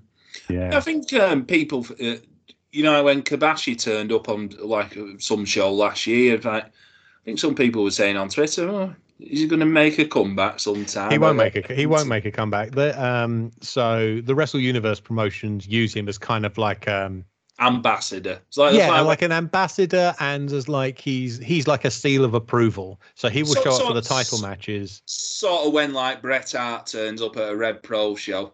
Yeah, yeah. He so he will come in. He did it for uh, Tetsuya Endo beating uh, Takeshita for the the DDT KOD openweight title. He Yeah. was kind of like the guy who reads the proclamation at the beginning. He does guest commentary on the main event, uh, and then when Endo won, he presented him with the title belt. So it's like it's a seal of approval from a from a legend, effectively. That's how he's used these days. He does a lot of color commentary for DVD, uh, DVD, DDT actually. Yeah. Um, qu- question about the four pillars. Um, who would you, if you could rank them into like, better no, number one, your bet, your favorite. Number four, your last. Who, who- who would you go? So I um, mentioned this on one of the shows I did with Alan that uh, classic All Japan is a bit of a blind spot for me. Yeah. So I had like VHS tapes and stuff like the the peak of that was when I was 12 and 13 years old. Uh, and although I like I would get tapes that had some matches on and realize that this was good, it didn't strike a chord with me the way the New Japan of the same era did. Yeah. Um, uh, I don't want Jamesy shouting at me for saying anything bad about Taue. Um, I could probably back out of this by saying I'm not really qualified enough to make um uh, to make to make a judgment. Uh, but Kobashi and Kawada were my favorites. Um, I think when like when we did the um, like All Japan watch like a couple of, like a couple of year ago now, Hmm. and I think my my favorite ended up being uh, so I'd probably go Kobashi, Kawada, Taue ended up like one of my like, like one of my favorites over Misawa. I need to see more Taue stuff. I need to. I think I should probably rewatch some of that stuff with a more mature and developed wrestling brain, if you like, because Yeah. like. Uh, uh, like at 13 years old, what's going to be more exciting?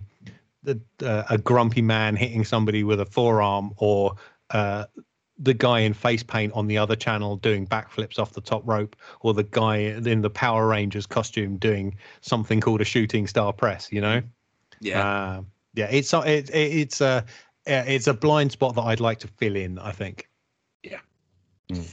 anyway, doesn't uh, mean I didn't enjoy this though. Oh no! Oh no! yeah, Um, back back to this uh, match. Um, th- there's a spot where you know Kobashi's got Misawa in the corner, you know, doing the doing the chops, Yeah. and Misawa turns it back and it does these uh, like forearms, and crowd hate it. And He gets- just he gets, like, two or- chops. yeah. He gets two or three in, and Kobashi spins it round again, and the place goes crazy for it. Yeah, Um, yeah, like they don't they don't phone it in. They batter each other, um, uh, and you get you get all possible combinations in this match. It's not just like the young guys fight each other for most of it, then the old lads tag in and do a little bit and then get out again. I think I kind of think Misawa would have liked to have done that, but was sort of forced to like turn back the clock and bring some of the old magic a little bit because you know you get you get a couple of tiger drivers out of him. He takes a half Nelson suplex, which I wasn't expecting. And yeah, uh, yeah, yeah. Yeah. Um. Uh. There's I really do like uh, Kobashi and Shiozaki take great joy in basically beating up Marufuji. Oh yeah, they kill him. Absolutely. Yeah, they do. There's some they have some hilarious double teams like um uh Shiozaki gets him in uh gets him in a surfboard and Kobashi just wanders into the ring and chops him across the throat and gets out again. Yeah, it's like proper, another proper old style, like like on the old Japan, old old Japan tags. That's what they'd always do. They'd always come in and like Yeah. and Yeah, and there's another one later on where um, uh, Marufuji comes running out of a corner at Go, who's in the middle of the ring, who just picks him up and throws him at Kobashi, who's in the other corner, who just chops him out of the air. yeah, yeah, Yeah, they get a Kobashi like he really turned his career around by getting as much of his as he could out of a chop, but then that kind of like led to the downfall because it was it was messing up his arm. Yeah. and Oh, he'd already had he'd already had he'd come back from cancer and he'd had quadruple joint surgery at least once before this yeah fucking hell. yeah It's amazing, it's Um, amazing that he was standing. Like that, yeah the sounds of that. Mm. I think the star of this match though is Marufuji. Like he's loving being the heel. Um, there's a great spot where he's um, he's basically standing on Shiozaki's face in a corner in the corner, and both the referee and Kobashi come over, and he backs away, goes behind the ref's back, chops Kobashi on the back, and then runs away and does gnarly shuffle as he goes. Yeah, Like, he's having so much fun, getting you- just getting to be a little shit. you, you can tell with Marufuji and Shiozaki that they these these lads are going to be like the future.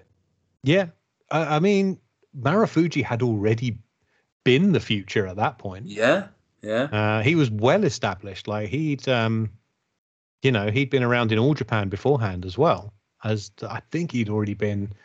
Oh no, I don't want to say anything because I'm going to get correct, yelled at and corrected in the comments that go under this podcast. But yeah, he de- he'd certainly like you know he was he he was well established, um, and like so Misawa and Kobashi are known for their um, known by their reputations by the crowd, even if they hadn't Mm. seen them before. But both Shiozaki and Marufuji had been over here before, and they mentioned on the commentary a match, um, uh, a match in Colchester that Marufuji had with Doug Williams uh, on an RQW taping. uh, which is a great match that doesn't exist in full anywhere as far as I can tell anymore. I used to have a copy and I don't know where it is because I shot it. Um, yeah, so like uh, Marufuji's come over and done stuff before. Shiozaki did his little like mini excursion over here in the in the prior year. So like the crowd knows everybody going in. There's no there's no su- no surprises. Mm. Um, and I guess like uh, Marufuji had maybe picked up a bit of how to work this kind of British crowd rather than just you know go in and do what we do do at Korakuen Hall every Friday night. Yeah. Um, so it, like later on in the match, there was there was a point where um, I think Shiozaki does like a thrust chop. Um, I think it might have been to Marufuji, and uh, the referee it's like one, two, two point nine nine. Yeah, yeah. Like, take, like The- take, takes an age with it. yeah the, the the count isn't always constant let's say. Uh i did notice that but yeah it's uh I, d- I mean it doesn't really matter. This is still a this is still a good match. And like as we said like the legends aren't coasting and the young guys are the young guys are going for it. Yeah, uh I just, Uh, perfectly um, perfectly good main event Yeah. So like later on, Marufuji, hit the sliced bread, and then um, he got he, he hit the uh, fisherman buster um, to get. Yeah big- i think i think that's called pole shift uh so it's lifted up like a fisherman buster and then dropped into a falcon arrow yeah. Yeah. Um, to get get the free count, about 20, 20 something minutes. Yeah worthy main event. I- I don't think anybody can come away from this show, no matter what level of ticket you bought, or if you bought the DVD. Like you, you can't say you don't get your money's worth with this show at all. I, I, st- I still think it's um, like in conclusion, it's still one of the one of my most favourite shows live.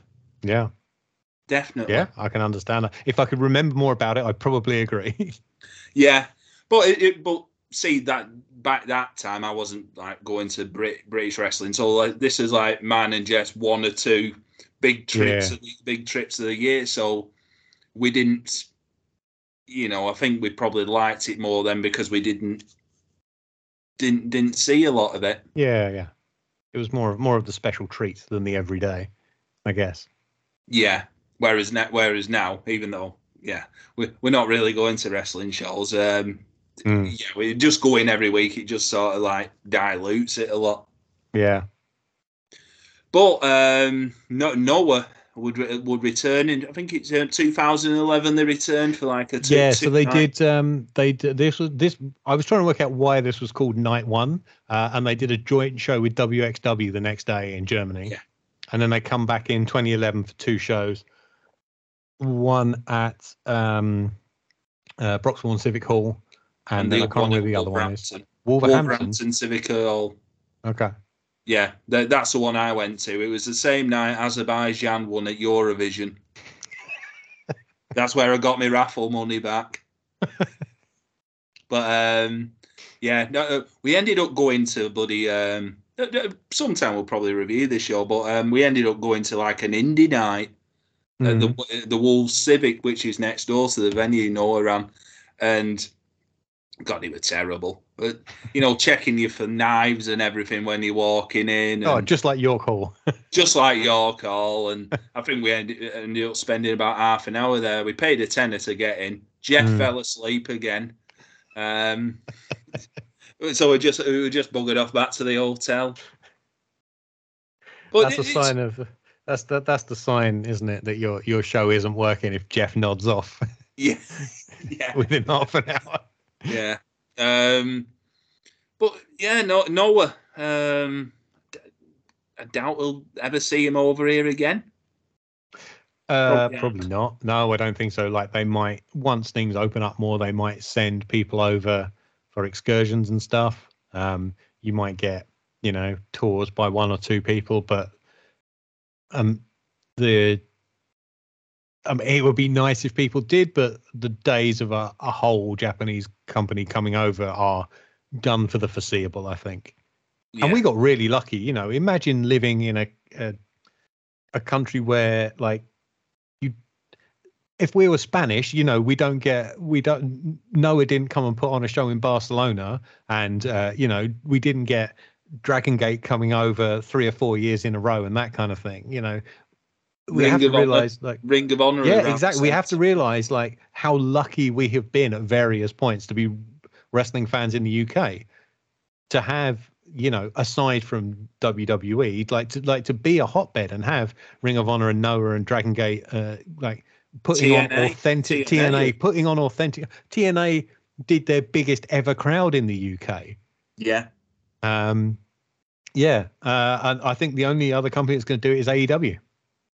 When Yeah. Tony finally gets uh, gets the the booking sheet for Craven Cottage and finds a date that he can that he can. Well, book. they all said they all said it'll be fitted around like the uh, once the fixture calendar comes out for Fulham Hmm. and what have you. But that's usually about end of June, early July when the uh, Mm. when the fixtures come out. Yeah, I don't think Tony's big announcement on Rampage on uh, Dynamite next week is going to be we're going to England. No, they said it's um, a New Japan. Um, Yeah, the so- room the, the room right heard was a New Japan joint show. The other thing that would make sense around this sort of time is announcing maybe that Bret Hart will present the Owen Cup to the winners of those tournaments. yeah, he's, he's finally got the love letters from everyone on the roster doing his manoeuvres. yeah, yeah, they couldn't hint much louder that Bret Hart will be coming in at some point, could they? Yeah. Mm. So th- th- there you go. Um, Mm. What did you think? Did you enjoy the show overall? Yeah, overall, I was I was mostly critical of my own work that you know a merchandise didn't didn't uh, uh, tidy up before it went out on DVD. Yeah. Um, yeah, uh, but like you can't, for the most part, you can't fault the wrestling on this show. Uh, the worst match on the show isn't the worst match I've ever seen in my life. Mm. The best match on this show is fantastic and worth watching just for that match. I think. Yeah. Um, uh, and then like there's a whole host of like the main event's very good, and the, there's a bunch of um, there's a bunch of good wrestling in all the other matches as well. Yeah, it's absolutely worth seeking out. Definitely. really good three hour show. Yeah. He, he, um, uh, the review we got from Jeff was the first two matches were shit. um, the the the other couple after that, ah, they were all right. Fuck this, I'm going for a pint. Uh, in in summary, uh, th- those very- were a our very- Jeff's thoughts.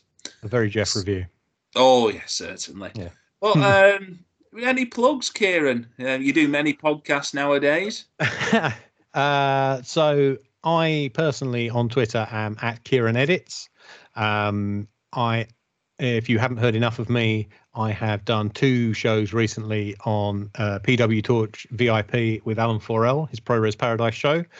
We did a show about Big Van Vader because Ooh. he is going through. He's he's this is his 30th year as a wrestling fan, and he is doing a 34L30 where he's just getting a bunch of his mates and his uh, and and people to come on and talk about like one of his 30 favorite wrestlers, like 30 people that have made a real impact on his fandom.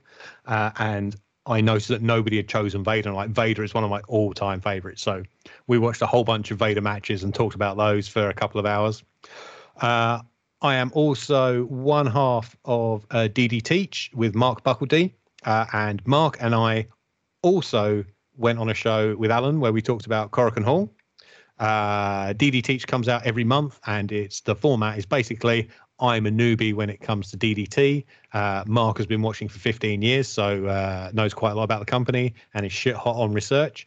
Uh, and uh, each month he teaches me something about the promotion, and we through that we teach you we teach uh, other uh, people who might be new to ddt so we've done shows on uh uh Konosuke Takeshita we've done some show some some event review shows um uh, the next one we will be doing should be out at the end of this month and i'm going to curse it by saying now it's currently planned to be the championships of ddt um and the other thing I should probably plug while I'm here, because it's been plugged on every fucking wrestling pos- podcast going, is Must See Matches, which is Mark's project uh, where he put the call out to Twitter to um, send send a list of between one and 25 matches that you think other wrestling fans must see.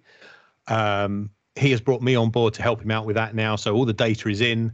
Um, we have a spreadsheet of 1,065 individual matches, I do believe. that or each got, that got at least one nomination. I- I- Is Daddy versus Haystacks on there? I think there is at least one Daddy versus Haystacks match. That's probably Um, from Cheap Shot, isn't it? uh, not liberty to disclose that. That falls under GDPR. Um, so basically, uh, he has gone and found all the details of every match. I'm kind of double checking his work, if you like, and being a second pair of eyes on it and uh, nosing around. Like I did some real deep digging on the internet the other side, the other day for some really obscure stuff that's been nominated but isn't on Cage Match.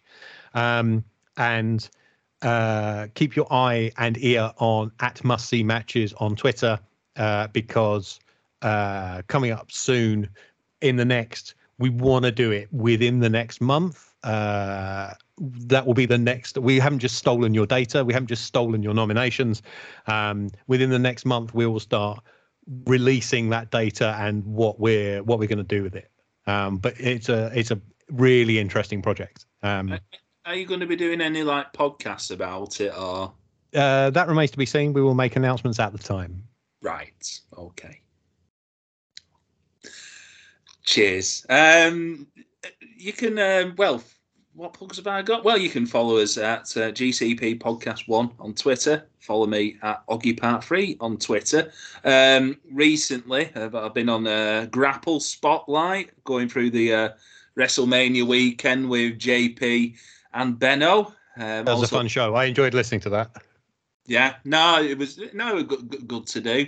Um, and also, I think the live recording of our show in Leeds um, is on the Grapple Patreon, so go and give that a listen. And need to listen to my uh, raffle drawing, uh, professional.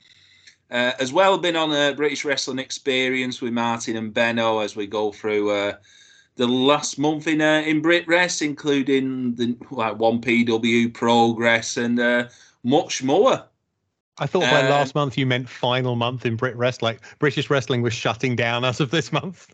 Well, might might might as well been. One day. Um, next time uh, we've got coming up on this podcast, we've got a review of WCW Uncensored 2000 with uh, the one and only Chris Wilson. Um, you like to treat Chris, don't you? oh, I, I tell you what, this WCW 2000 bloody run, fuck me. It's a, uh, the, the Uncensored 2000's the one with the uh, Yappapi strap match. oh, the apple pie strap match. The apple pie strap match with Hogan and Flair in the main event. Oh god.